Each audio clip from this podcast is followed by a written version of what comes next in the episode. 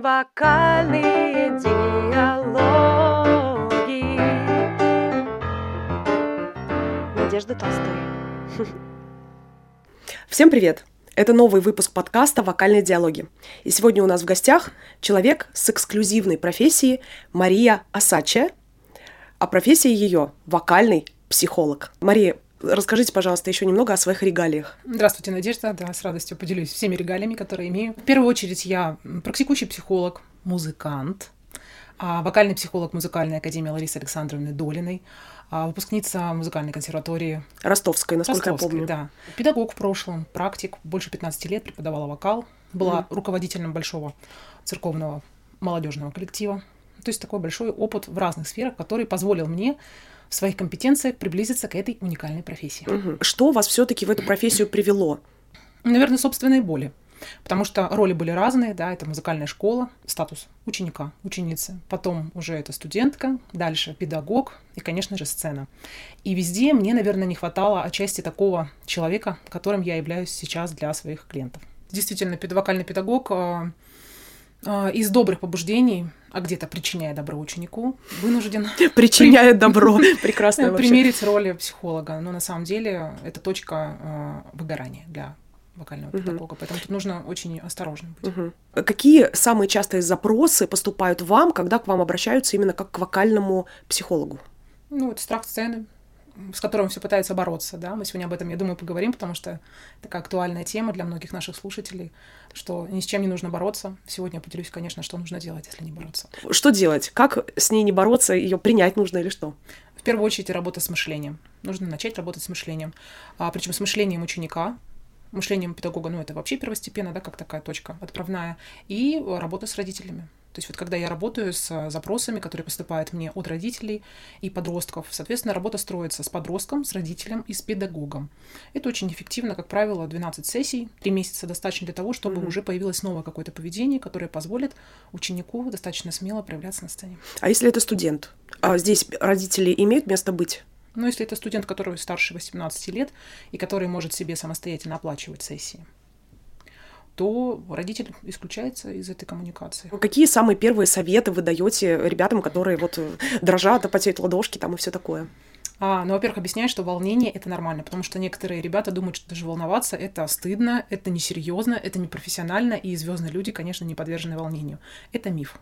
Потому что очень много звездных историй говорит о том, что волнение и даже высокая степень волнения, которая приводит к паническим атакам, как, например, у Адель, а, она имеет место быть угу. в профессиональной сфере. Интересно, про Адель интересно. Я могу со своей э, стороны тоже сказать, что, конечно же, волнение, оно есть всегда. Mm-hmm. Я ребятам тоже об этом говорю. Я тоже волнуюсь перед тем, как выйти на сцену. У меня тоже там потеют ладошки. А, правда, когда я вижу ребенка, у которого просто трясется юбка, он просто вот как зайчик mm-hmm. просто mm-hmm. стоит, вот это, мне кажется, уже какая-то не uh-huh, совсем uh-huh. здоровая история, которую нужно прорабатывать, да? Ну да, конечно. Если какое-то чувство нам мешает, а страх это одно из наших чувств, то, конечно, следует обратить э, внимание и помочь ученику научиться управлять этим чувством. И мне всегда нравится работать через образы, тем более мы же музыканты. Адреналиновый цикл — это именно тот цикл, который э, сопровождается дрожью, вот все, что вы описывали, да, сейчас он всего длится три минуты. Mm. Угу. Это такая супер единоразовый знание. Выброс такой, да? Как а, доза адреналина такая перед а, Как мы, как мы будем себя вести эти три минуты, очень важно. То есть мы пойдем в управление этим страхом, то есть начнем управлять этим страхом, либо этот страх нас накроет. Да что в эти три минуты будет происходить? Но если мы поступим правильно, я сегодня расскажу, как именно это можно сделать, то эти три минуты, они приведут к тому, что человек будет способен в моменте э, проживать происходящее, наслаждаться своим голосом, выступлением, поэтому вот это вот первостепенно просто нужно запомнить, что адреналиновый цикл, он длится всего 3 минуты. Именно этот цикл, он сопровождает а, человека, когда он, например, хочет э, выйти из, из кулис, да, и совершить вот этот путь на ту точку, где он сейчас начнет звучать. Это первое. А сейчас про звездных историй. Звездных историй на самом деле очень много, это в открытом доступе можно посмотреть. Адель, да, у нее действительно есть панические атаки, она может забывать слова во время выступления, она это, может убегать кажется, со сцены, да. Мне кажется, слова мы все забываем вообще. Это такая супер э, распространенная история. Вот, то есть у нее достаточно немало таких э, выступлений, можно увидеть, посмотреть, и ну не то, что вдохновиться, а да, немножечко выдохнуть, Мгм. что оказывается и вот таких вот, ну, условно говоря, небожителей звездных тоже есть такие какие-то, ну, не проблемы, нет, не проблемы, такие особенности. А, э, разные страхи сопровождают артистов, и они порой мешают им выходить спокойно на сцену. А вот расскажите, а вот Адель, она, значит, убегала, там слова забывала. Ну, Мгм. слова мы все забываем. Мгм. Убегала, вот, вот это, конечно, интересно. Мгм. Я редко такое встречала, чтобы дети убегали, там люди, артисты. А, а что сама Адель об этом рассказывает? То есть она говорит, да, у меня настолько все это было страшно, что я прям вот, ну, меня прям колотило. Да, есть интервью, можно почитать. Тоже в Ага. открытом доступе это все есть. Э, Вот там описано как раз-таки то, э, что с ней происходит, но, к сожалению, не нашла нигде, какие э, методы она применяет для того, чтобы Устранить э, Да, эту да. особенность. особенность, да, потому что все-таки панические атаки это уже высокая степень тревожности, это когда колотится сердце, когда мокрые руки, когда стучит э, сердце, даже не стучит, а колотится, когда такое тело какое-то становится вообще не твоим, и вообще наступает состояние такой нереальности. Человеку очень сложно управлять своим телом, еще технические задачи выполнять, еще над образом работать, еще и есть переживания, они тоже связаны с мышлением. У начинающего артиста он часто подвержен страху социальной оценки, какую сейчас мне оценку даст комиссия, или там мама, которая снимает на телефон и так далее. То есть очень много задач а, таких психологических э, решает артист на сцене, начинающий артист. Ну, конечно, более опытный, он уже а, с этими задачами знает, как работать. Вы сказали, можно правильно себя повести в эти первые три минуты адреналиновой вот этой вот истории, да? А можно неправильно. Как правильно себя повести? Знаете, нужно тут еще понимать такую вещь, что вот эта тревожность, вот этот страх, он часто связан с тем, что мы забегаем вперед в будущее. Этого еще не произошло, это ничего еще не происходит, мы не стоим на сцене, мы не поем, но почему-то здесь сейчас картины нас пугают из этого будущего, да, что я, ой, сейчас там не то спою, ой, а вдруг я слова забуду, а вдруг я сейчас в модуляцию не попаду, а вдруг сейчас мне там фонограмму не включат или минусовку с точки, как я просила, да, ну, куча каких-то задач. Или, а вдруг я сейчас подведу педагога, вот мы же столько дней ехали на какой-то конкурс, потому что я нахожусь иногда в экспертной комиссии на вокальных конкурсах и наблюдаю за вот этими переживаниями, которые просто рассказывают язык тела тех э, конкурсантов, которые выходят на сцену. Поэтому первое, это нужно вернуться в здесь и сейчас. Первый инструмент, он в нас встроен, слава богу, его не нужно приобретать, его просто нужно осознать, принять, полюбить, и им нужно начать пользоваться. Первое — это дыхание, то есть нужно восстановить паттерны дыхания. То есть сегодня э, для меня первый опыт тоже вот этого подкаста. Я ощутила волнение, и у меня подскочило дыхание, сейчас я чувствую все, оно уже опустилось, я понимала, что это нормально, просто нужно вот эти три минуты Ага. было пережить. Я их пережила благополучно, можно ехать дальше. Вот, то есть дыхание должно быть глубоким, гл- дыхание ни в коем случае не должно быть высоким. А, Часто, наверное, вы видели учеников, когда они волнуются, у них начинают прям плечики подниматься, дыхание. Да, вот это вот такие, они говорят, сейчас я да вдохну, и мне легче станет. Не нужно вот тут, э, условно говоря, вестись на вот эти просьбы. Ни в коем случае. Наоборот, нужно успокоить ребенка. Например, что педагог или мама может сделать в этот момент, да, из практики, поиграть с ним. Слушай, а какого цвета вот здесь э, стена? Вот как- какого цвета у нас тут стены, да? Вот какого серого? Это в психологии э, звучит так: сместить э, фокус внимания с фигуры на фон. То есть фигура у нас раньше что было? Вот эта точка на сцене, Мгм. а нам сейчас важно, нужно сделать фон. Кулисы, пол, ткань, одежда, да, то есть вот, вот все, что заземлит сейчас э, уч- вашего ученика. А вот можно поиграть, да, в три предмета, например. Найди три предмета белого цвета, там, чик-чик нашел. Там, найди три предмета красного цвета. Но первично вы дыхание, да, вы следите за его дыханием, чтобы он не вдохнул и забыл, когда там выдохнул. Либо бывает наоборот, выдохнул и не дышит. То есть вот, вот бывает так, что прячется человек, э, прям по дыханию можно это определить. То есть ваша задача, чтобы дыхание было мягеньким, спокойным, глубоким. И вот вы с ним продолжаете играть в такие игры. То есть вы смещаете а, его внимание с фигуры на фон. Страх публичных выступлений – это же Мгм. пиерофобия. Мгм. Да, пе- при пиерофобии вот эта вся симптоматика, дрожь, э, головокружение, тошнота, состояние нереальности, все это вот присутствует э, у человека. И, соответственно, в этот момент важно, чтобы человек не уходил из себя и не выходил из себя, да, ему важно заземлить. То есть можно просто, чтобы он пот- потер ручки, да, можете вы его потереть ручки, прям, да, мизинчик, что ты чувствуешь, там, а что, как, они, как правило, там холодные, мокрые мгм. могут быть, да. Просто с- задать вопросы, а потрогай свою, э, допустим, рубашку, да, какая она приятная или какая-то шершавая, вот чуть-чуть отвлечь его. Мгм. То есть заземлиться это как бы контакт с собой, Контакт с телом, с собой, да? да. Например, если я или вы сейчас сидите на стуле, прям ощутите, как вот спина ваша касается спинки стула, да? Вот она, Мгм. нога, как ваша правая стоит, левая, да? То есть прийти в контакт с собой очень важно. Мгм. Очень важно, то есть не убегать от себя, потому что очень страшно, Классно, хочется да. разъединиться, убежать куда-то. да. Мгм. Вот, э, то есть дыхание, э, смещение фокуса внимания с фигуры на фон. Что еще можно сделать? Можно какие-то аффирмации, да, просто сказать ребенку, слушай, я в тебя верю, ты, ты гораздо больше, чем, чем этот конкурс. Ты уже на сегодняшний день достиг очень многого. Да? Также можно посоветовать какую-то аффирмацию ученику, что я счастлив поделиться сейчас, здесь и сейчас своими эмоциями, своими чувствами со зрителем. Потому что это первостепенно, не получить оценку все-таки. Часто именно боятся студенты, ученики вот именно а, выходить на сцену, потому что там могут они получить какую-то недостойную оценку. Ну да. а педагог, ну, я считаю, это вообще миссия педагога вокального, именно распаковать те чувства в ребенке, в, студен- в студенте, которые он сможет смело озвучивать уже во время выступления. Ну вот вы назвали э, как бы раз, да, э, сменить, Мгм. значит, с точки на фон. Давайте Мгм. пять лайфхаков э, для Мгм. того, чтобы человеку было комфортно выйти на сцену и немножко сместить точку внимания со страха на, Мгм. на что-то позитивное, да, то есть это дыхание, а, с точки на фон, Мгм. заземлиться, Аффирмация, да, да, контакт с собой, аффирмация, ага. аффирмация. И можно вспомнить какое-то, например, выступление, такое как некий якорь, да. А, Например, какое-то выступление, может быть, оно было пять лет назад, свое. свое, и там вам было очень классно. Да, или вы помните, что ученику было классно. Слушай, вспомни, как мы в классе вот пели, там кто-то еще был, Катя, Маша, Сережа, да. Как, как ты себя чувствовал? Ну да, здорово. Представь, что оно здесь сейчас происходит. Из этого состояния иди и пой. Да, чуть помочь, дать ему энергии вот этой. Конечно, очень классно работает практика а, визуализации. Что позволяет вообще практика визуализации сделать а, с нашим мозгом? Мозг очень плохо различает, где у нас фантазия, а где реальность. Да, ряд исследований, они прям доказывают это. Например, если сейчас возьму стакан а, с водой, начну капать туда, выжимать лимон, у вас, естественно, побегут слюнки. Ну, это Да-да-да. естественно, да, там. Или там будем сейчас смотреть остросюжетный фильм, будем сжиматься, бежать с героем, переживать, да. Ну, все, естественно, так вот происходит. Соответственно, когда мы фантазируем, мы позволяем мозгу приобрести тот опыт, который он еще не приобрел в реальности. Если на ночь, когда вы отходите ко сну, вы перед конкурсным днем, как педагог, тоже визуализируете и успокаиваете себя, это только будет плюсом для общего результата. Вы представляете, как ваши ученики завтра стоят на сцене, один, второй. Они достойно держатся, они уверены, они способны выдержать эту психологическую и вокальную нагрузку. А Вы спокойны, вы принимаете все результаты, которые там происходят, да, то, что говорят вам члены жюри, и вам спокойно, и это всего лишь часть вашей жизни, потому что ваша жизнь гораздо больше, чем профессиональная сфера. И вы все это видите в подробностях, все ваши сенсоры включаются, да, ароматы чувствуете, прикосновения, звуки. Поверьте, когда наступит этот день, вам в реальности гораздо легче будет прожить его. Давайте с точки зрения ученика поговорим еще, Мгм. а, чего ученик не имеет права требовать от педагога.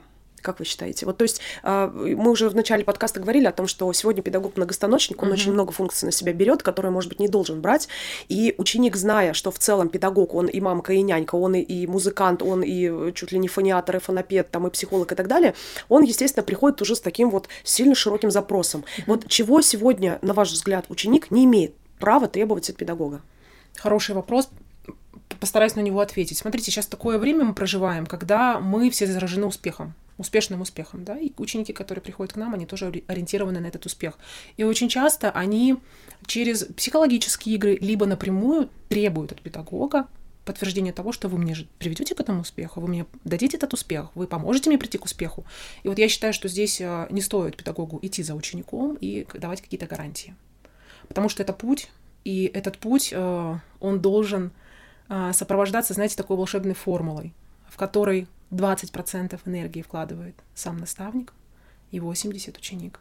Если это так, то путь к успеху станет быстрее, легче, ну, и реальнее достичь.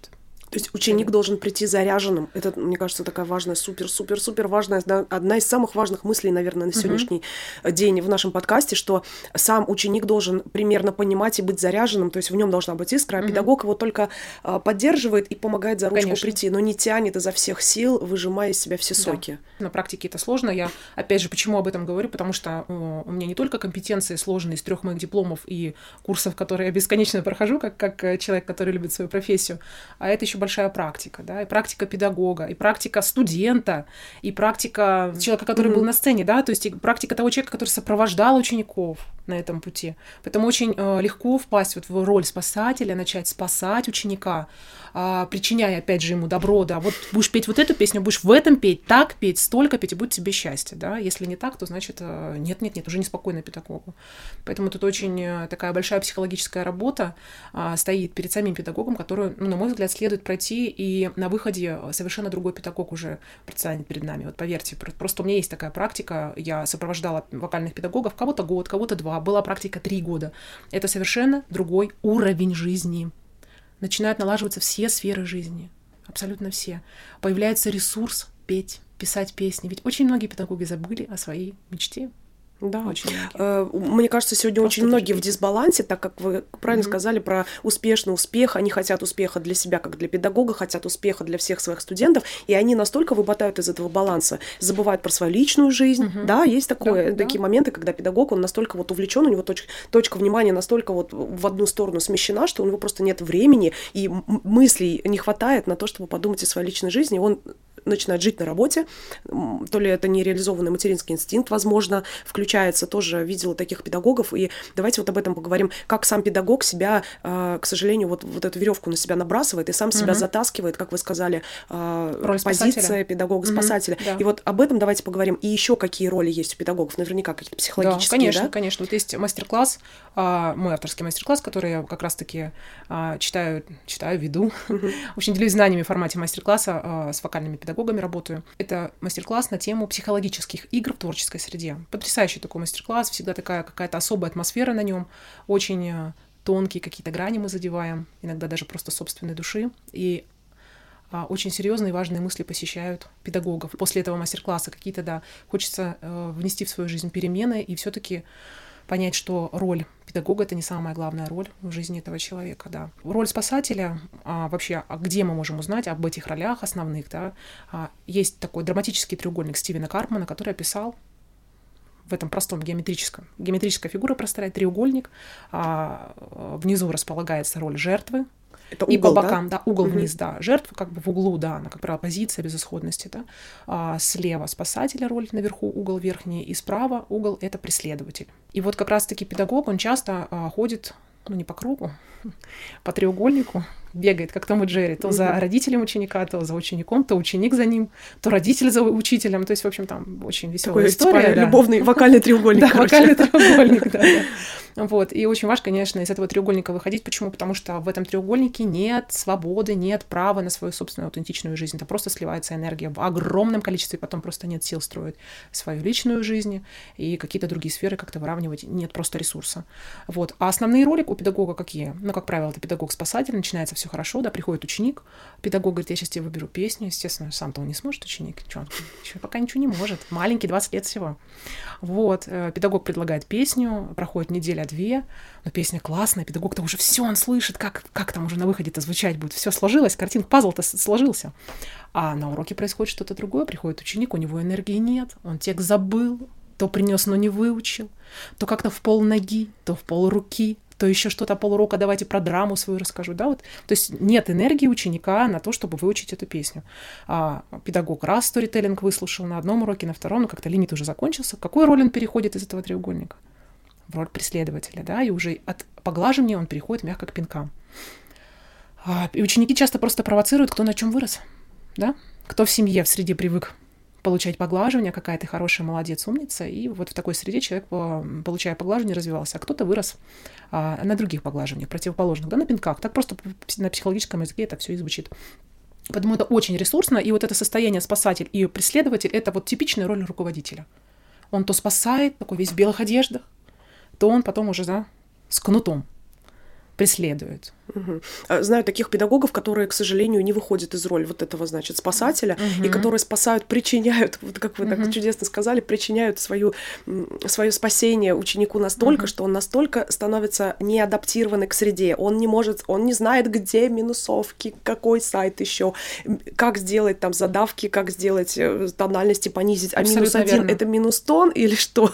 минус э, одна реальность. В общем, там настолько это все э, запущено становится, и такие дети, вот они потом приходят, и они ничего сами не могут, и думаешь, боже, от кого ты, дорогой, пришел. Мгм. То есть и, и не хочется ругать того педагога, хочется его пожалеть, и хочется ему сказать, чтобы он к вам пришел Мгм. и свои, так сказать, в баланс немножко вот в сторону а, какого-то баланса выправился.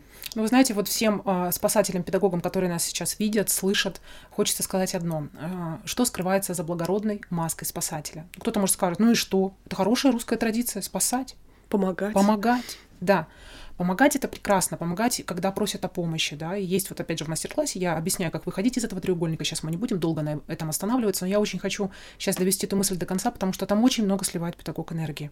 Кто такой спасатель? Это не просто благородный человек в белой одежде, да, а это человек, за маской которого скрывается гордец, он очень высокомерный, и он обесценивает, постоянно обесценивает способность своих учеников решать какие-то задачи самостоятельно.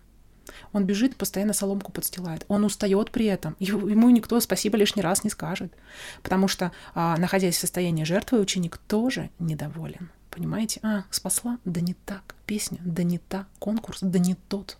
Хотя, в принципе, уже а, сам студент или ученик, уже подросток, если он в такой проактивной позиции, если его воспитывали в такой среде, и он был вот в таком, эм, в таких вот чутких и профессиональных руках педагога, который не обесценивал способность, да, вот этого ученика совершать собственные шаги, а наоборот, а, может быть, помогал, поддерживал, но больше сопровождал, да, Мгм, сопровождал, да, да, да, вдохновлял где-то. Он говорил, да, посмотри вот здесь на этом сайте, посмотри то-то, здесь поищи то-то, выбери из этого то-то. И, соответственно, при таком уже педагоге а, ученик, он э, формирует очень важную базу для артиста — самооценку. Потому что спасатель, педагог, он всегда все оценки привязывает к себе. Как он чувствует, значит, вот, ну вот он озвучивает постоянно свои чувства, свои оценки, он озвучивает свое мнение по поводу этого ученика. Да? То есть тот как бы тот ученик становится каким-то неспособным даже озвучить, а как я сейчас чувствую, а правильно, неправильно. А вот скажите мне, я сейчас правильно спела или неправильно. Да? То есть он не умеет центрироваться на собственных чувствах и мыслях в моменте. Поэтому если кто-то а, до сегодняшней минуты еще спасал своих учеников, потом преследовал, задумайтесь, потому что э, добра там мало очень. И еще очень важный момент, почему спасатель, педагог часто это делает, я могу сказать это из собственной практики, из собственной жизни. А, в, моей, в моей жизни, то есть моя семейная жизнь устроилась, э, и мой брак случился в моей жизни уже после 30 лет, и до 30 лет это была активная профессиональная деятельность, где я жила, где я служила, где я а, преследовала, где я спасала, то есть там все это было, все кипело и бурлило. И честно, это тоже иногда было э, средством избежать избежать построения своих каких-то личных, личной сферы.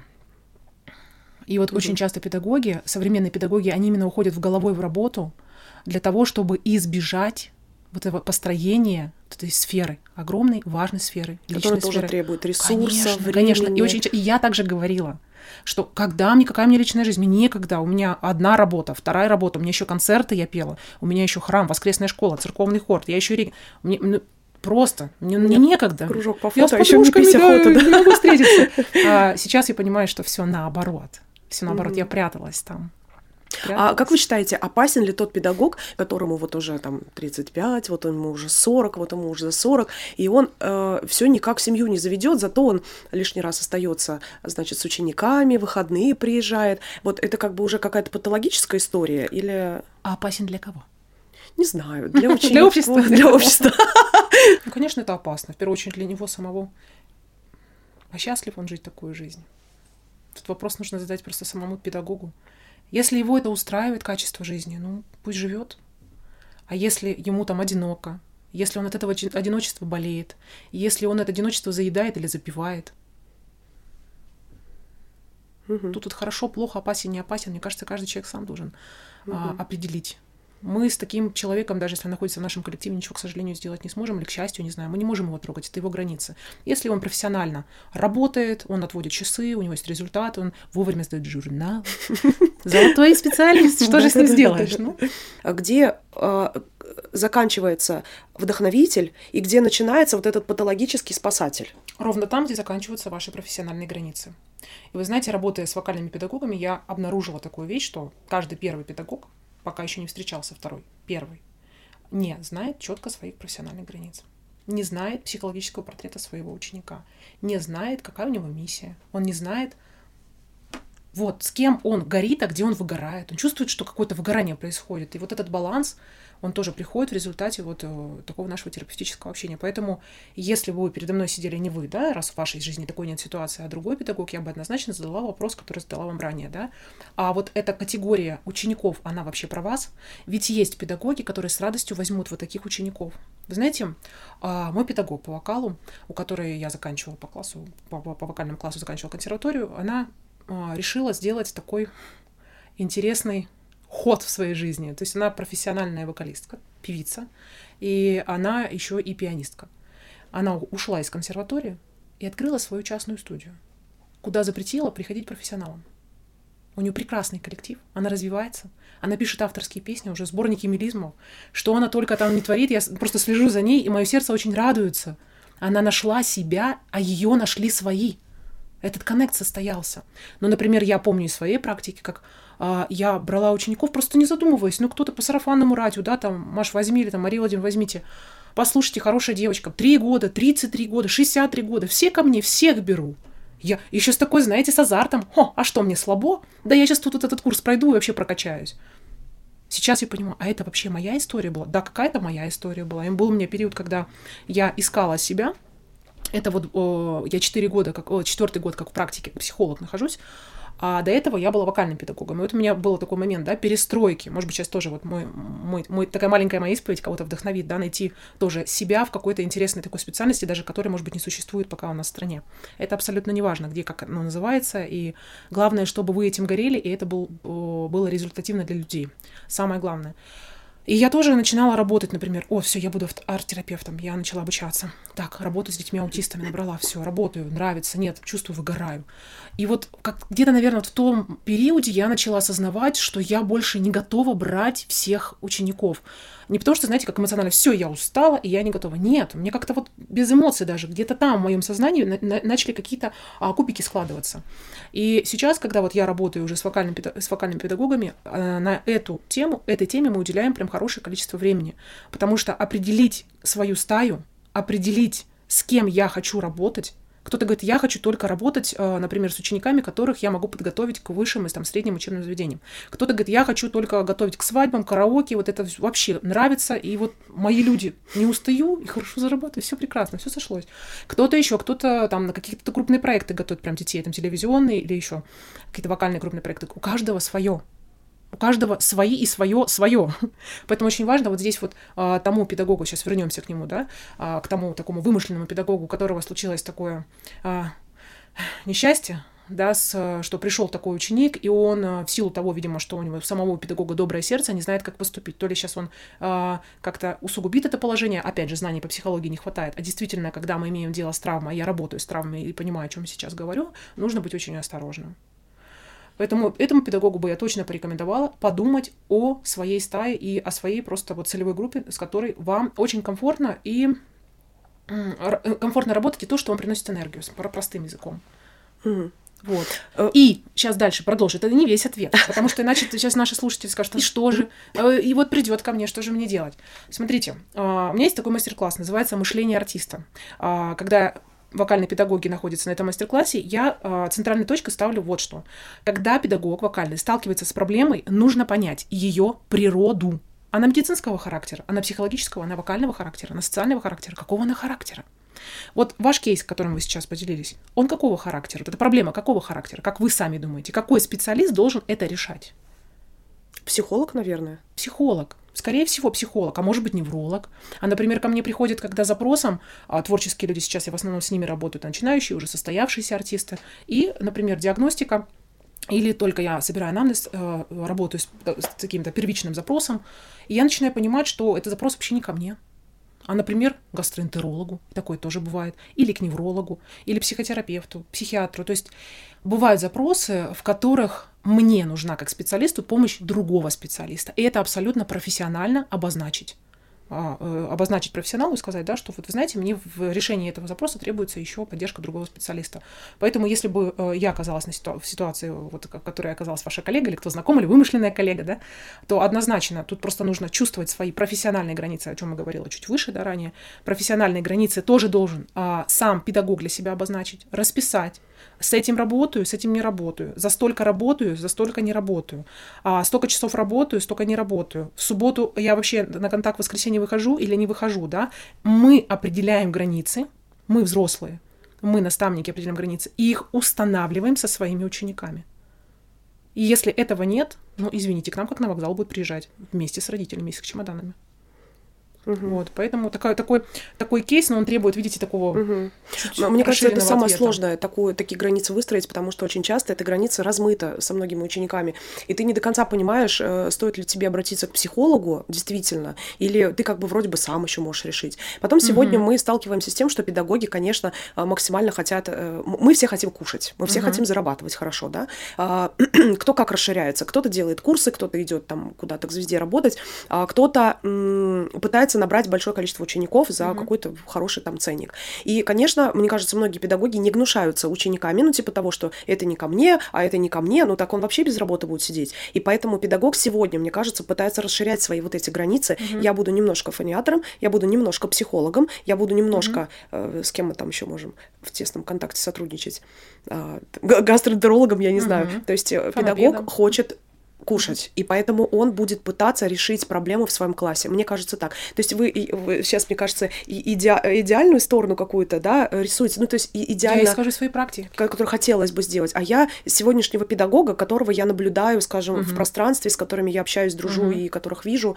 конечно, если у тебя более или менее хороший статус, ты уже можешь выбирать кого-то кому-то uh-huh. отдавать, но тем не менее, насколько я наблюдаю, сегодня педагоги э, хотят э, есть. Uh-huh. И поэтому они берутся за разные, mm-hmm. так сказать, случаи, и поэтому границы очень сильно стираются. Когда ко мне приходит педагог вокальный, у него а, определенно есть вот какое-то подобное убеждение. То есть энергии мало, либо нестабильно, да, допустим, кто-то живет там а, днями, потому что в определенные дни приходят определенные ученики, с которыми он определенно начинает себя не очень-то очень чувствовать. И, а, то есть, вот опять, да, формируем эту стаю учеников и так далее. Дальше идет у нас какая ступенька, когда уже энергии много у педагога. Начинается вопрос, что а, да, хорошо, я сейчас оставлю этих, а как я этих уберу? И, и, а что же я буду тогда зарабатывать? У меня же ничего не останется, да? То есть страх – это нормальная, э, абсолютно нормальная реакция психики. Педагог, да, он видит, что да, моя стая, вот, а этих я сейчас отпускаю, и что там у меня в кошельке-то останется? Вот в этой, вот в этой зоне очень важно его сопроводить. И, как правило, люди, которые переходят на следующую ступеньку, переходят они достаточно просто, это в нашей голове кажется что там все так сложно. И я сейчас отпущу этого и этого, и они потом пойдут еще скажут, она меня отпустила, не доделала, не довела до конца, а тут там вообще что-то мне э, пообещала, или там, или я надеялась, а тоже меня бросила и так далее. То есть, когда человек выходит на другую ступеньку, он просто оглядываясь, у него столько радости. Потому что, как правило, такой педагог начинает больше зарабатывать и больше отдыхать. Больше отдавать. И больше отдавать, и больше себя ценить. А когда у этой женщины, у педагога современного повышается самооценка, слушайте, ну это и личная сфера начинает налаживаться в том числе. Поэтому вот эти убеждения, вот эти интроекты, которые живут в сознании не только наших учеников, а в сознании педагога, а, их просто можно устранять, их можно заменять из техники. С этим работает не только вокальный психолог, с этим работает просто любой практикующий психолог. Можно записаться на консультацию, mm-hmm. можно записаться на какой-то сет из сессий и решить этот вопрос за mm-hmm. несколько встреч и перейти на новый level. Там, где нет духоты, там, где вы с другим а, ощущением себя проживаете эту жизнь. Там, где нет страха прошлого, есть мысль, а чего я еще такого боюсь так долго, как вот того я боялась чего-то, да? Столько лет держала там в голове. Что я еще могу перешагнуть? Куда я еще могу выйти? На какой еще новый уровень подняться? Это очень интересный путь трансформации. Всегда очень интересно быть таким наблюдателем. Mm-hmm и видеть, э, как преображаются свои клиенты. Хотите больше зарабатывать? Записывайтесь на консультацию к Марии Асачи. Но на самом деле, действительно, я с вами согласна. В какой бы сфере ты ни работал, конечно, уровень э, комфорта, в котором ты живешь, я не буду говорить уровень материального заработка, да, именно комфорта зависит от твоего мышления. Полностью с этим согласна. Сама прохожу эти этапы, вижу, как мои коллеги, друзья это проходят, и вы абсолютно правы здесь, конечно, да. Поэтому хвататься за всех учеников и удивлять саму себя, сверхспособностями. Ну, когда-то просто приходит новое понимание, а оно зачем вообще, в принципе. Мгм. Это то, к чему я стремлюсь в жизни. Ну, молодец, пятерка. Ну, все. Как, а, какого, э, какой оценки мы ждем в своей жизни? Иногда женщина выросла, у нее успешная карьера складывается педагогическая, она все продолжает удивлять маму или папу. Ну уже все, пора это оставить Мгм. и шагнуть в какую-то более взрослую жизнь. Там Вы знаете, мне еще что кажется, что, а, возможно, вокальные педагоги вот только сейчас начинают задумываться, что им самим бы куда-то пойти, Мгм. потому что в целом вокальный педагог это позиция взрослого, это позиция э, эксперта и позиция ре- решалы Мгм. такого. То есть, Ну, такого, знаете, я бы сказала, родителя все-таки больше, ну, не может взрослого. быть. Такой родитель, он за всех несет ответственность, за Ага. свою жизнь, за жизнь своих учеников, за их Да, да, да. родителей. Зачем я иногда. пойду за советом? Ко мне все приходят А, за вот это- советом. Да, да. а я, я-то как бы где-то там на, на Ну, это вот тоже сижу. те убеждения, которые мешают нам иногда, иногда на своем пути пройти через эти узкие горлышки. Ну да, Просто взглянуть нужно- на себя да. и понять, что я-то тоже, тоже такой же человек, как Ведь наличие психолога в жизни, оно не унижает способности интеллектуальных человека. Понимаете, просто а, что такое психолог в жизни другого человека? У психолога, кстати, тоже есть психолог. И это Мгм. абсолютно нормально, Мгм. потому что а, так уж устроена наша психика, что мы бывает, нахо- бывает так, что мы находимся в очень в таком состоянии, знаете, подавленным, потерянным. подавленном, там, где нет у нас какого-то выхода, мы действительно в состоянии какого-то ребенка находимся. И вот в этом состоянии нам важно а, находиться в окружении вот и таких каких-то значимых людей, которые могут нас сопроводить, показать нам этот свет в конце тоннеля, да, то есть дать нам руку, просто показать, пусть сказать, вот так иди, а здесь не надо идти, здесь надо просто лечь, подышать. Никуда не бежать, никуда не бежать. И еще учеников не набирать? Нет, никого не набирать, все. Просто пойти себе сделать масочку. Масочку? А, а как же репертуар? Масочку. Да, то есть вот как-то вот, вот, вот, вот как-то вот так, потому что мы просто можем быть в таком вот состоянии, когда нам не 20, 30 и 40 лет, а может быть полтора, два, три года, может быть еще меньше. Мы можем э, уйти в состояние гр- регресса, особенно при каком-то стрессе, да, А, договорились снять, арендовать какую-то студию, арендатор, арендатор, например, там, может быть, обманул, или что в моей жизни такое было, я отдала деньги за месяц, прихожу, а там рядом сауну строят, у меня дети, какая сауна, то есть э, что мне делать? Я говорю, верните мне деньги, нет, деньги не вернули, ну ладно, получила свой опыт, но это же стресс, стресс. И мне кажется, вот особенно современный педагог, который выбрал частный путь, а, свою частную практику, он вообще идет по пути как самурай где-то, где-то Ой, какой-то знаете, воин. Во всех, во всех сферах, мне кажется, самурай воин, и в сферах и государственного образования, в котором я нахожусь, вы частично находитесь. Там чуть-чуть другой стресс, но там тоже, дай бог, Я там много лет была, Надежда. Я там была, и э, уже вот эти Я по- туда послед- больше не пойду.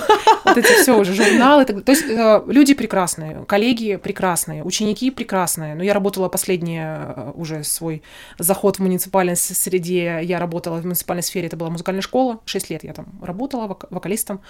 Хорошие детки, все, ну вот пошла программа вот эта новая. а, Один раз постановка голоса в неделю. Что с ней делать, простите, да? А нужно какой-то тоже показывать результат. Ну и как бы вообще какая-то демотивация уже происходит. Неинтересно так работать.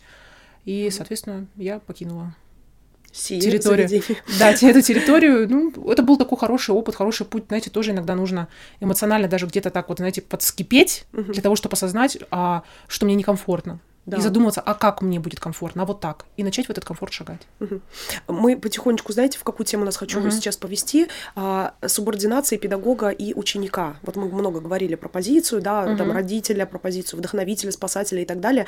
А, Если у тебя достаточно здравая позиция, то все-таки где есть граница общения со своим учеником? То есть в моей жизни было такое, когда а, педагог предлагал там за одним столом там водочки Мгм. хряпнуть, там все такое, и, и были нарушения со стороны мужчин, э, как бы тоже было такое. Я, конечно, не беру сейчас крайние э, истории, но хочу спросить, вот как вы считаете, нормально ли, что, например, стираются немножко такие границы, типа педагог со своим учеником за одним столом, он его приглашает, с ним выпивает, а, он его приглашает куда-то поехать отдыхать, то есть или, а, например, э, приходит постоянно, если это ученик, ребенок очень очень э, тесно общается с родителями Мгм. и как с друзьями как-то общается, и вот, вот это вот как бы немножко перешагивание границы, оно допустимо, как вы считаете, или не стоит?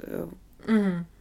Очень классный вопрос, очень классный, потому что это прям такая слепая зона, опять же, для тех особенно педагогов, которые работают на себя. Или, ну, очень часто же э, педагог может работать в муниципальной сфере и плюс еще на себя, да. И вот там он устанавливает какие-то правила. И вот эта вот нормальность, вот эту нормальность определяет сам педагог в первую очередь, да, отталкиваясь от собственной внутренней этики. Ну, то, что вы перечислили, если вы меня спросите, а, как я бы оттолкнулась от собственной внутренней этики, конечно, это недопустимо.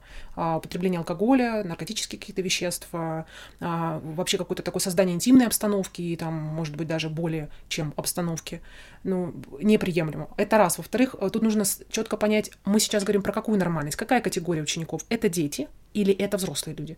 Если это дети, то мы все делаем только согласие их родителей. Каждый шаг, каждый шаг. Вообще вот просто запомнить. Потому что родитель несет ответственность за своего ребенка ровно так же, когда ребенок находится на нашей территории, мы отвечаем за него. Поэтому куда-то он вышел, куда-то он пошел, а я за чипсами пошел, звони маме, спрашиваю, пусть мама пришлет мне сообщение. Просто даже не самой звонить. Вот там сообщение пришло. Нет, нет, все, сидишь, значит, здесь. А не надо брать лишнюю ответственность, не надо никого спасать там, от голода, еще что-то. А, если это взрослый ученик, а, то вы уже по согласованию можете установить какие-то общие правила. Но опять же, у нас еще есть, помимо этического какого-то кодекса, у нас есть еще все-таки закон. И его тоже нужно помнить, изучать, потому что случаи действительно разные происходят в среде, а, в такой коммуникации как бы между педагогом и студентом, особенно если это разные такие половые, да, Мгм. Истории какие-то. Мужчина-педагог, например, студентка. Ну, хорошо, в принципе, Да. понятен ответ ваш. Опять нужно знать границы. Вот опять мы сейчас будем возвращаться. То есть какая, кто я, какая я, что я, кто я, э, что мне приятно, что допустимо, что для меня ценно. То есть вот эти опять профессиональные границы, в том числе туда входят и ваши этические нормы и правила. А как вы считаете, ученик может устанавливать такую границу самостоятельно сам? Например, педагог ему говорит, «А, пойдем э, после урока пивка попьем там. А, Ну, то есть ученик насколько может, хочет, э, может, ну, может, ну, может, конечно, он же вообще клиент, Конечно, по сути. может, может, может. э, вот очень хороший вопрос. Вообще, как такой вопрос мог возникнуть, казалось бы, да? Потому что э, с подросткового возраста очень важно увидеть в подростке уже а, взрослого, маленького взрослого, который, да, не прошел такой еще путь, как вы. Да, у него нет такого опыта профессионального и жизненного, но он уже взрослый. Вот я считаю, вот здесь вообще кроется такая большая проблема, и за которой потом выстраивается непонятная коммуникация. Когда подростки отдаляются, когда для подростков педагог и родитель уже не авторитет и так далее, да, мы сами взрослые, к сожалению, опять возвращаемся к мышлению, да, в своем мышлении не допускаем такую модель новую. Нам было комфортно общаться, когда я родитель или учитель, неважно, в позиции родителя, а ты маленький. А вот выйти в партнерские отношения, в которых 20-80, вот это, да, в которых 20 я даю тебе, а 80 ты сам, вот это очень сложно именно наставнику и взрослому человеку. Потому что дети, особенно современные, особенно вот это новое поколение альфа, я с ними обожаю работать. Они такие классные, они такие открытые, они так э, здорово, интуитивно ощущают свои психологические границы. И когда подро- приходят родители, говорят, со мной ребенок не общается, а, мне что-то не рассказывает, не говорит, как-то ну, как ежик, еще что-то, вообще петь не хочет. Вы знаете, мы с детства пели, я ребенка своего развивала столько лет, а сейчас он просто говорит, мама, я вообще петь не буду. То есть что-то там характер показывает. А, допустим, девочке уже 14-15 лет, а мама все видит в девочке девочку. А девочка уже не девочка. Девочка уже девушка. И девочке уже можно видеть это взрослую личность. И помочь этой личности раскрыться. Поэтому тут нужно настолько нам прокачиваться старшему поколению. И вот у нас вот в рамках академии, а, музыкальной академии, где я работаю, есть прям отдельный формат для родителей.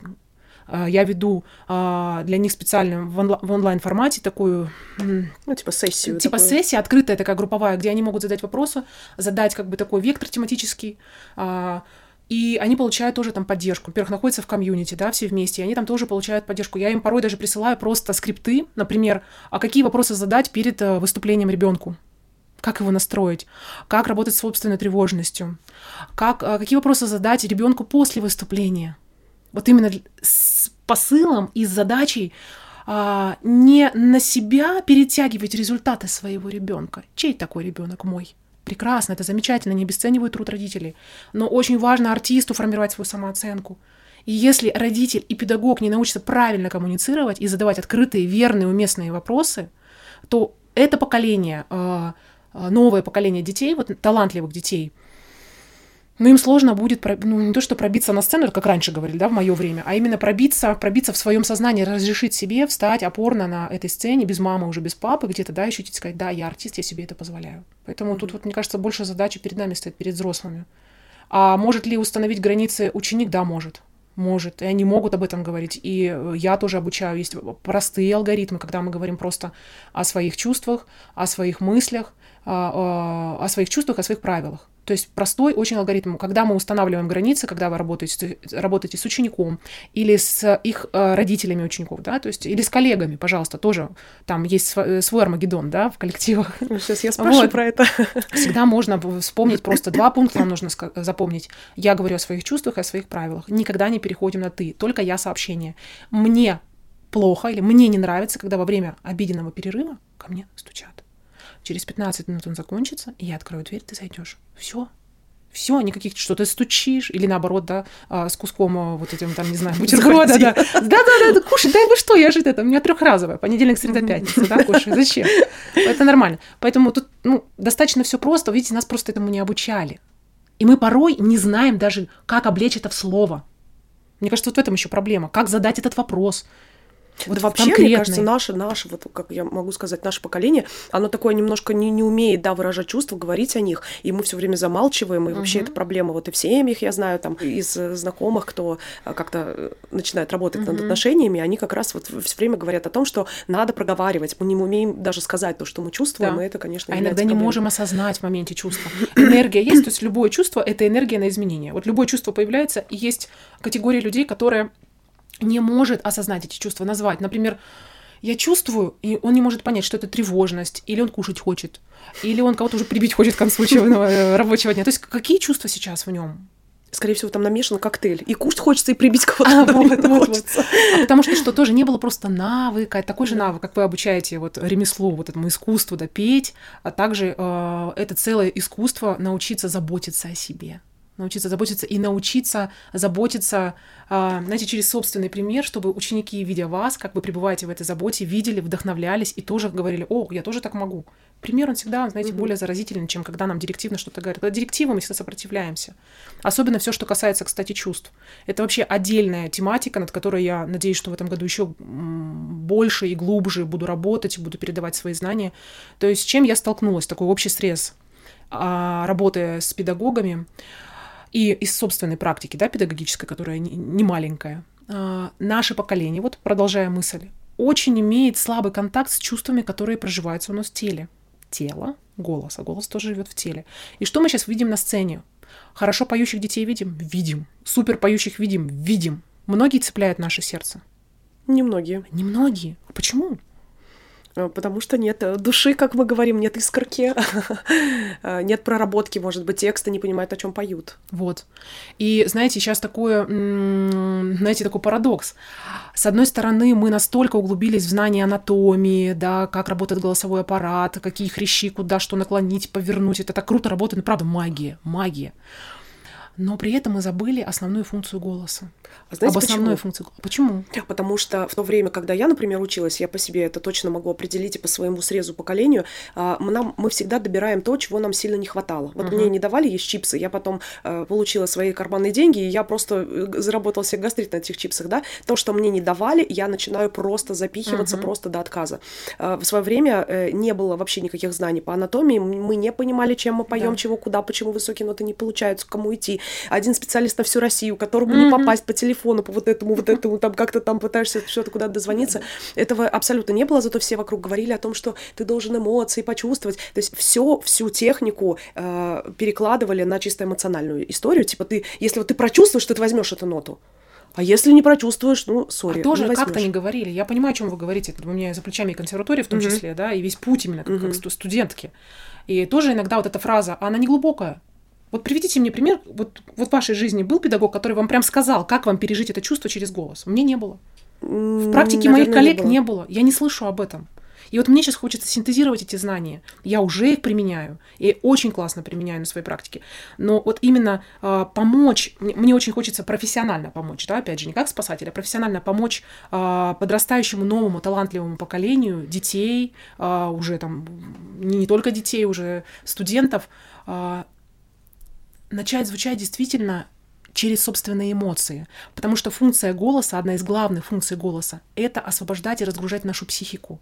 Голос, за голосом стоит интонация. Да, до годика мы все потребности закрываем э, через интонацию, а за интонацией стоят чувства, которые мы озвучиваем.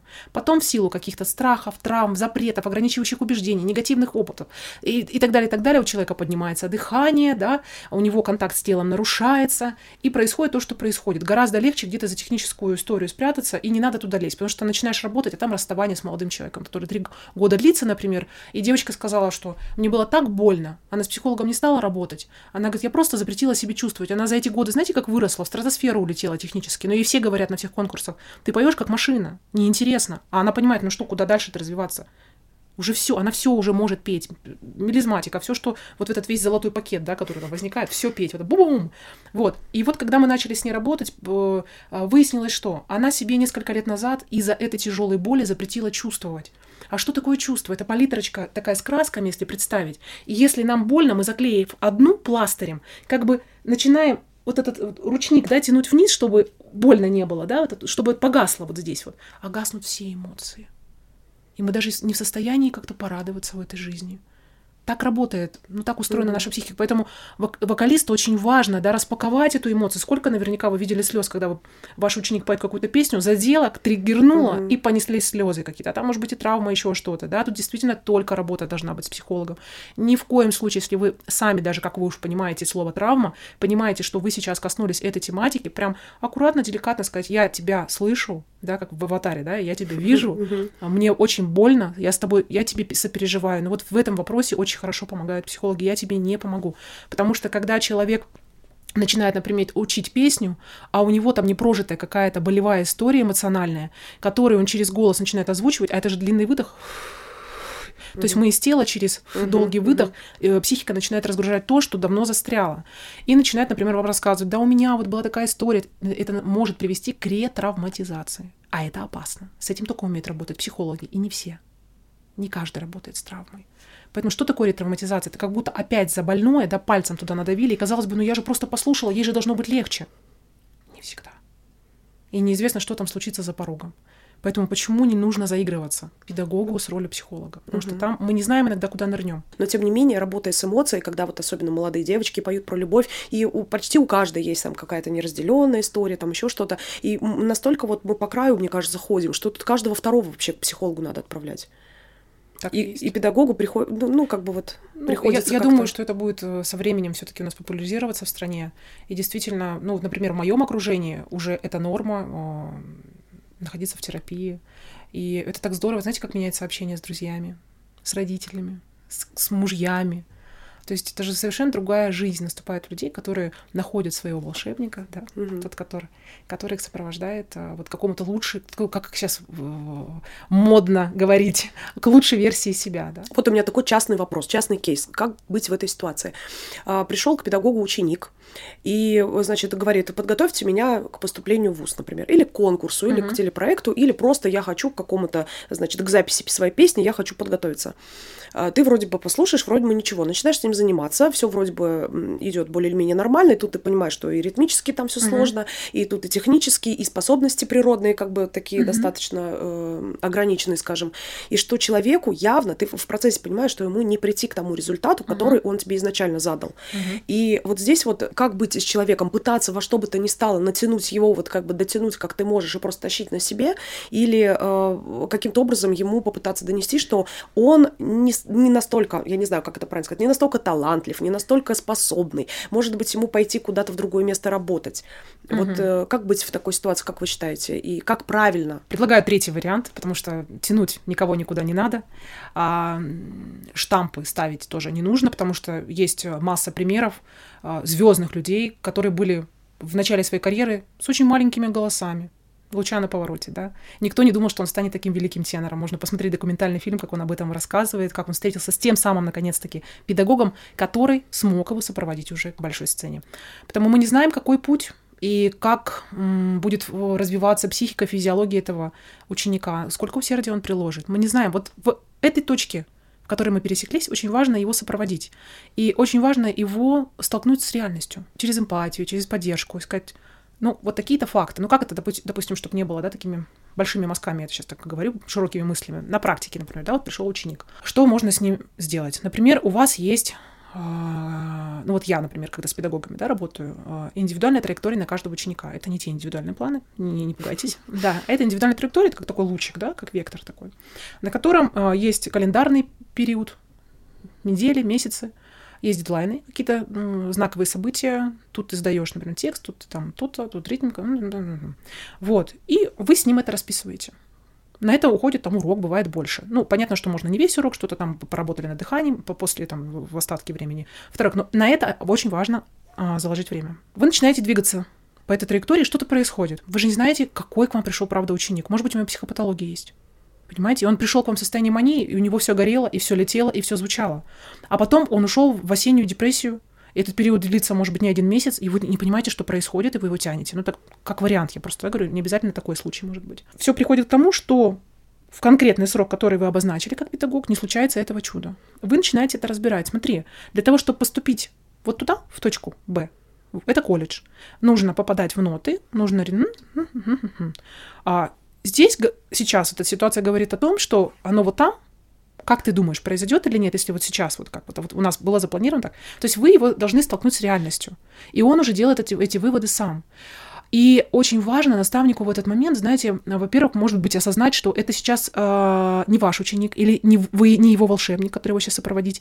И ему, возможно, в этом году не нужно поступать в колледж действительно, но так напрямую можно не говорить, но сказать, что вот с теми задачами, с которыми мы работаем, ты знаешь, вообще я с ними не работаю. Обычно я уже перехожу на другую, на другую какую-то да, ступеньку. Об этом вы говорите в начале, потому что вы же как педагог знаете свои профессиональные границы, а них озвучиваете, да?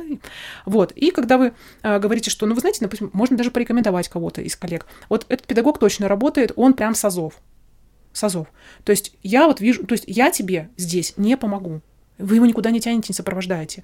То есть, но задача ему не обломать крылья, потому что мы не знаем, может быть, действительно какой-то талантливый, очень аутентичный перед нами человек. Мало того, сейчас э, музыкальная индустрия настолько развивается, мы не знаем, может быть, он будет там богом электронной музыки. Мы не знаем, кто перед нами сидит.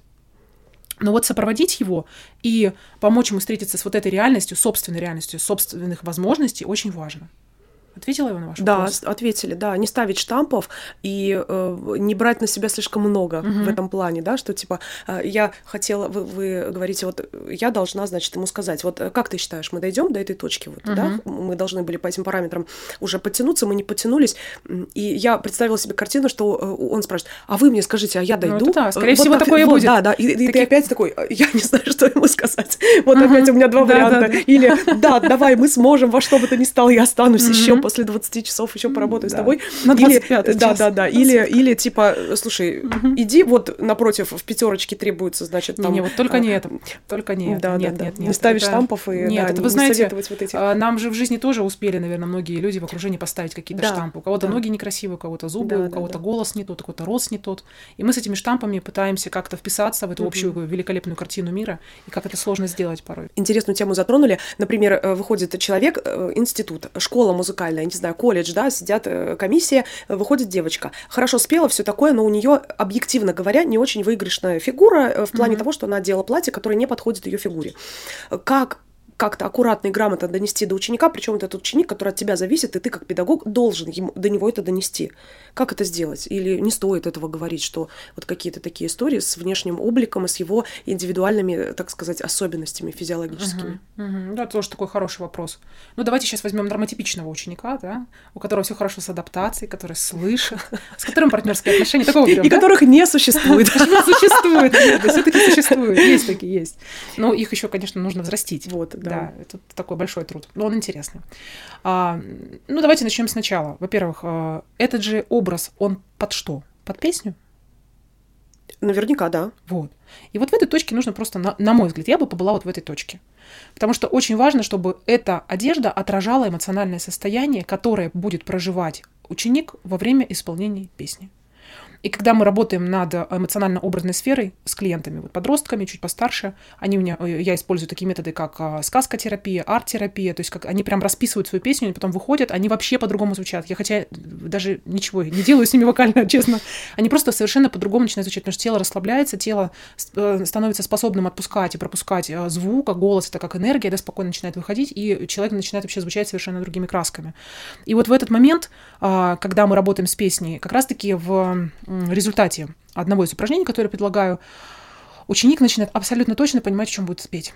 Абсолютно в то, в точно. Вот буквально у меня на днях был кейс, я работала с девочкой, может быть, даже подобный, да, вот какой-то, какая-то такая история, о которой вы сказали, и она мне сказала, что а я себя увидела э, в определенной одежде, знаете, такого больше casual стиля. Э, я говорю, ну и ты в ней будешь петь? То есть конкурсу готовила. Она, нет. Почему? Нет, педагог не поймет. Ну, мама не знает, педагог не поймет. И вот мы, когда встретились крайний раз, я говорю, ну, слушай, что, как? Смотрю, такая бодренькая сидит, такая энергичная. Она говорит, вы знаете, я поговорила. Мне педагог сказал, конечно, это же твоя песня, твой образ, да, конечно, пой. И очень круто, когда а, ученик может подобрать образ к песне, который вот именно будет отражать его состояние эмоциональное. Это очень важно. Ему должно в этой одежде комфортно быть. Он должен, понимаете, вот прям вот действительно ну, кайфануть на этой сцене. Вот эти вот футлярные платья, да? Это вот, у меня тоже такой кейс был. С девочкой готовилась, э, готовила я ее к проекту. Все подготовили. Но это ее выбор, да? Всё, э, был выбор выйти в том, что она действительно вот здесь вот определила для себя эмоционально. Либо пойти в том, что от нее ожидали. Она выбрала второе. Ну, она спела, молодец, хорошо. Как бы она спела, вот как даже та одежда, которая на ней была, она ровно так же и спела. Она хорошо спела, не больше. Этого же недостаточно, правда, для артиста? Вы же понимаете? Идеально попасть в ноты, спеть этого мало. Артист это про аутентичность, про поиск, и даже иногда это может быть какой-то быть э, непонятный нам язык вообще коммуникации, да, что же это за одежда. Но пусть он расскажет, объяснит, слушай, а вот это платье, как оно вообще отражает тебя в песне? Да просто единственное, которое мне сейчас подходит, да, например. Может, если тебе какая-то нужна помощь, можно. Сп- Спасатели же, э, чтобы выйти из роли спасателя, но все-таки эмпатию сохранить, мы же не только до педагоги, все, все прослушали мои там мастер-классы, и никто не помогает своим ученикам. Сидят, все, 80% сюда, пожалуйста. да? Нет, конечно, не так. То есть мы имеем право задавать вопросы. То есть чем тебе помочь? Как я могу тебя поддержать? А что ты сделала для того, чтобы сама это сделать? Да? А, То есть, в принципе, вы хотите сказать, что тот образ, который э, ученик сам себе э, подберет и будет считать его очень комфортным, он ему априори подойдет. Его фигуре. Если он отражает его состояние в песне эмоциональное, то да. Я вот еще раз свой вопрос повторю. Может быть, эм, э, знаете, когда э, вышел ребенок, и действительно, может быть, э, это черное платье, карандаш, оно, э, вы- это юбка и платье, а, оно отражает ее состояние, но оно ей по фигуре не сидит. Плохо. А кто Полные это сказал? ножки. Я Ну, это кто это вижу, сказал? и, например, Ну, это- педагоги тоже говорят, И что, как бы Да, не очень. И что? То есть мы же должны э, визуально тоже подправить э, своего, направить его, да, своего ученика э, к, к тем образом, которые действительно им идут по фигуре. А с чего вы взяли, что ваш вектор будет верным? Ну, если мой вектор, как, э, скажем, человека, у которого есть большой достаточно опыт, и плюс вектор моих коллег, которые тоже начинают об этом говорить, мы начинаем обсуждать, он совпадает э, против вектора ребенка, который вот два года на сцене, и ну, мы понимаем, что это его, ее фигуре это не очень подходит. Я бы задала вопрос, а, если бы это был э, передо мной стоял человек, да, я просто бы сказала, слушай, поделись, пожалуйста, а вот твой образ, да, который ты сейчас, вот это язык коммуникации, да, одежда — это язык Мгм. коммуникации. Артист еще не начал петь, он вышел, тело, первый язык коммуникации, второй — это одежда, в котором находится его тело. А, о чем ты сегодня хотела сказать в этом платье? Я бы просто начала задавать вопросы. Э, Возможно, я бы столкнулась с тем, что девочка просто надевает то, что есть, то, что вот, ну, как бы вот принято. И она, может быть, себе в голове представляет, что она в черном вот этом силуэтном и карандашном платье, она вот, ну, немножечко идеальней себя, вот какой-то той, которой она там... э, Ожидание которая- да, да, да, да, такое тоже может быть. Вкус, который прививала, может быть, мама в детстве каким-то определенным образом, да. Естественно, педагог может повлиять, но не вот, э, я думаю, не так, как вот вы предложили, да. А вот как? Ну вот, Ну вот э, да, спросить, да. да. Она скажет, а мне, э, я считаю, что я в этом образе прекрасна. А как он отражает? Ну вот смотрите, вот песня, про что она песня идет, там, допустим, про войну.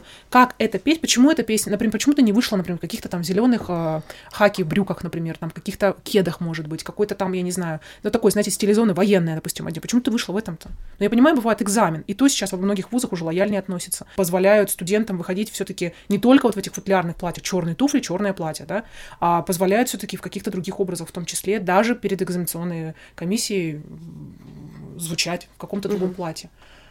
То есть Я просто к тому, что когда ты видишь разных ребят, и ты, а, особенно если это конкурс или какой-то экзамен, ты много-много-много разных детей видишь и понимаешь, что вот этот образ этой девочки очень идет, очень круто, Мгм. и ты прям говоришь, прям вау, можешь похвалить ее при всех и сказать, что действительно тебе очень подходит. Или видишь человека, который одет вот, ну, ему не подходит. У тебя все равно же уже, как у педагога, немножко продюсерский взгляд, возможно, и ты желаешь лучшего своему или вот Мгм. человеку, который на сцене. Э, Как-то э, я хотела спросить, как вот с точки зрения психологии не обидеть человека и грамотно ему сказать о том, что что образ ему не очень подходит, и как-то вот э, есть такой... Э, Конечно, очень классно вопрос, вот правда, я скажу, потому что это вот как раз-таки та часть коммуникации, когда очень часто эм, ученики Нарушается. делятся, да, Мгм. нарушаются границы, и ученики, ученики испытывают а, такую боль от общения, э, но она обоснованная абсолютно, потому что педагог, опять же, не перейдя в роль партнерских отношений, застряв, э, я родитель, ты ребенок, и мне виднее, я опытнее, начинает вот такие посылать, то есть сообщения я сообщения, а переходят в какие-то оценки, ярлыки, советы, еще что-то, какую-то экспертность показывает, да, спасает, опять же, я же вижу лучше, да, большой вопрос, у этого человека э, э, путь, я не говорю, что не нужно, вот хороший вопрос, как нужно, как его вот помочь ему сформировать этот образ. То есть всегда можно просто сказать, что вы так видите. Вы всегда можете сказать, что это всего лишь ваше мнение. А я тебя сегодня вижу вот красивый, да, вот, вот я считаю, что твой образ сегодня очень отражает то, что ты а, исполняла.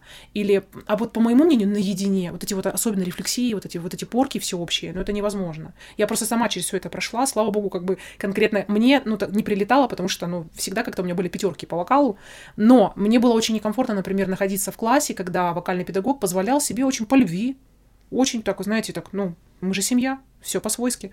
Начинал разбирать, например, выступления там, моей однокурсницы или там с какого-то потока, да, девочка, допустим, мальчика. А, Я видела, насколько этому человеку неловко. Во-первых, мало того, что замечания. Во-вторых, мы, как еще социальная стая, все это видим. Это замыкается человек. Потом еще начинает проявляться психосоматика. Горло болит, на урок идти не хочется. Контакт с педагогом рушится. Ну, катастрофа. А вот про педагогическую Да. среду. А как быть в педагогической среде, где педагог чувствует э, зависть, э, возможно, какое-то неприятие, какая-то вот, а, допустим, есть неэкологичная среда педагогическая, то есть вот именно между педагогами. Мгм. Такая классическая среда, назовем ее так. Классическая. Ну, знакомо, знакомо как человеку, да, в первую очередь. Ну, я почему улыбаюсь, потому что я, как психолог, уже теперь понимаю, что это такие прекрасные чувства. Господи, да пусть зависть будет в каждом коллективе. Я сейчас объясню, почему. Опять же, да, когда мы начинаем а, понимать, что такое чувство, что это за энергия, как она способна изменить наша, нашу жизнь, а, как она может привести эту жизнь к лучшему качеству, мы начинаем по-другому реагировать на свои эмоции. Во-первых, все эмоции, которые мы проживаем, они нам нужны, они нам важны. Нет таких эмоций, там, условно положительные, условно отрицательных, условно делят, но они все важны. И вот эта большая энергия, да, вот как та тревожность, как тот страх, который мы как артисты переводим в возбуждение. Вот сегодня мы, э, ну, формат не позволяет прям все, все, все рассказать и Мгм. поделиться, да, но вот когда человек волнуется, он это чувство берет страха, он переводит его в творческое возбуждение, он выходит, и эта энергия дает ему много силы. Правда? И этот слушатель принимает, отдает, и вот этот поток формируется. Также и тут, когда я, например, а, осознаю, что я завидую. Такое может быть. Представляете? Что нужно сделать в этот момент? Не упасть в обморок, не начать себя ругать, особенно если это близкая подруга, да еще которая для вас столько в жизни сделала, а вы, а чувство зависти, а еще в коллективе, да, например.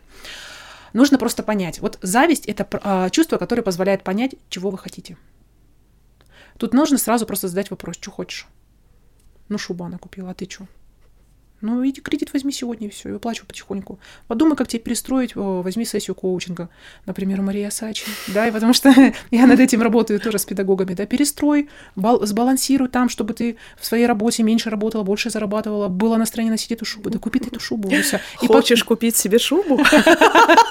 Да, да, да. Запишись на сессию к Марии Сачи. Вот, и, соответственно, вот эта энергия, она уже переходит, видите, во благо, и когда мы уже видим у своей подруги эту шубу, например, мы понимаем, что, да, ну, А спасибо, если ты меня вдохновила. Не в шубе, вот именно, а дело в ученике, в успехе. Это же вот оно обычно толкает э, Супер. коллег. То же самое. Представляете, это та же схема. Э, педагог скажет, да я всю жизнь работаю над тем, чтобы успеха добиться такой, это и все лучше, чем у меня.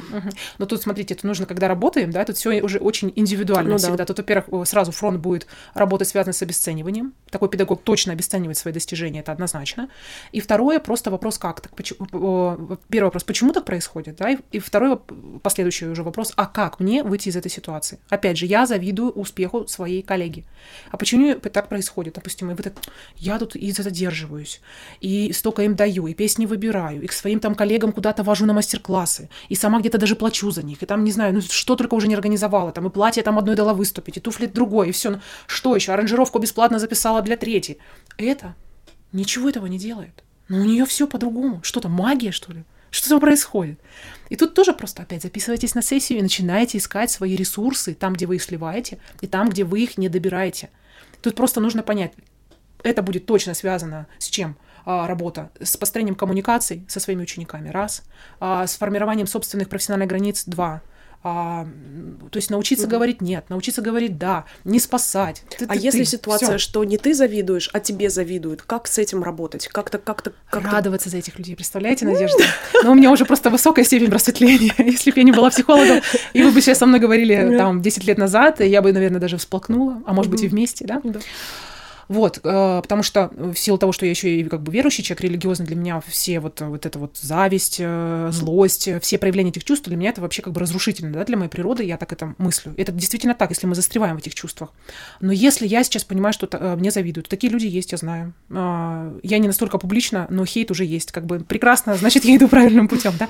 Что такое, когда нам завидуют? Это значит, мы можем стать источником вдохновения для другого человека. Понимаете, если он способен это принять, как, как, как опять же с той шубой или с тем учеником. То есть, э, если мне завидуют, то, извините, это и ваша проблема, не моя. То есть, а Конечно, как в этом это коллективе? его сложные чувства, почему он в них застрял. А может быть, он понимает, что он тоже хочет, как вы, чтобы вот так вот и личная жизнь устроена была, и подкасты пишете, и ученики хорошие. Вообще уже, еще, наверное, спите по ночам хорошо. Да? Как это так? Вообще прибью собаку такую. Понимаете, такое бывает. Поэтому а, тут мы не можем работать с чувствами другого человека. Это его границы. Если кто-то нам пишет, стучится, э, навязчиво спешит своими... Ты знаешь, я сейчас тебе что-то тут скажу. Стоп, мне неинтересно, да? Там, спасибо за желание, но мне сейчас неинтересно это слушать. Или, то есть дайте, позволяйте другому человеку проживать эти сложные чувства. И, быть может, он когда-то обратится к психологу или сам осознает, может быть, что ведь эти чувства указывают на то, что я хочу в жизни. И вы можете стать источником вдохновения. Ведь наверняка в вашей жизни были люди, я верю, что были в вашей жизни люди, которые говорили, ты знаешь, я на тебя посмотрела, и я как-то даже смелее стала. Ой, много. Вот видите такой- как? Они могли же выбрать зависть, могли? Это путь, выбор. Да, да. Поэтому... Согласна.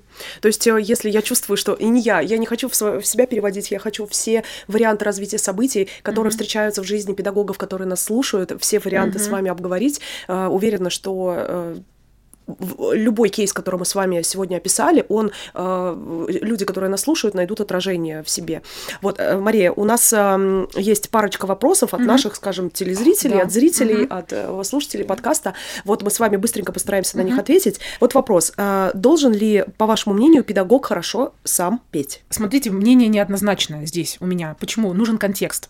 Если педагог принял это решение осознанно, то есть он не имеет запрета, это вообще отдельная интересная тема, но, то есть, если он не прячется от каких-то своих собственных страхов, да, то есть, если это действительно его осознанное признание, призвание, что я педагог, такие педагоги есть, я не пропеть, я проучить.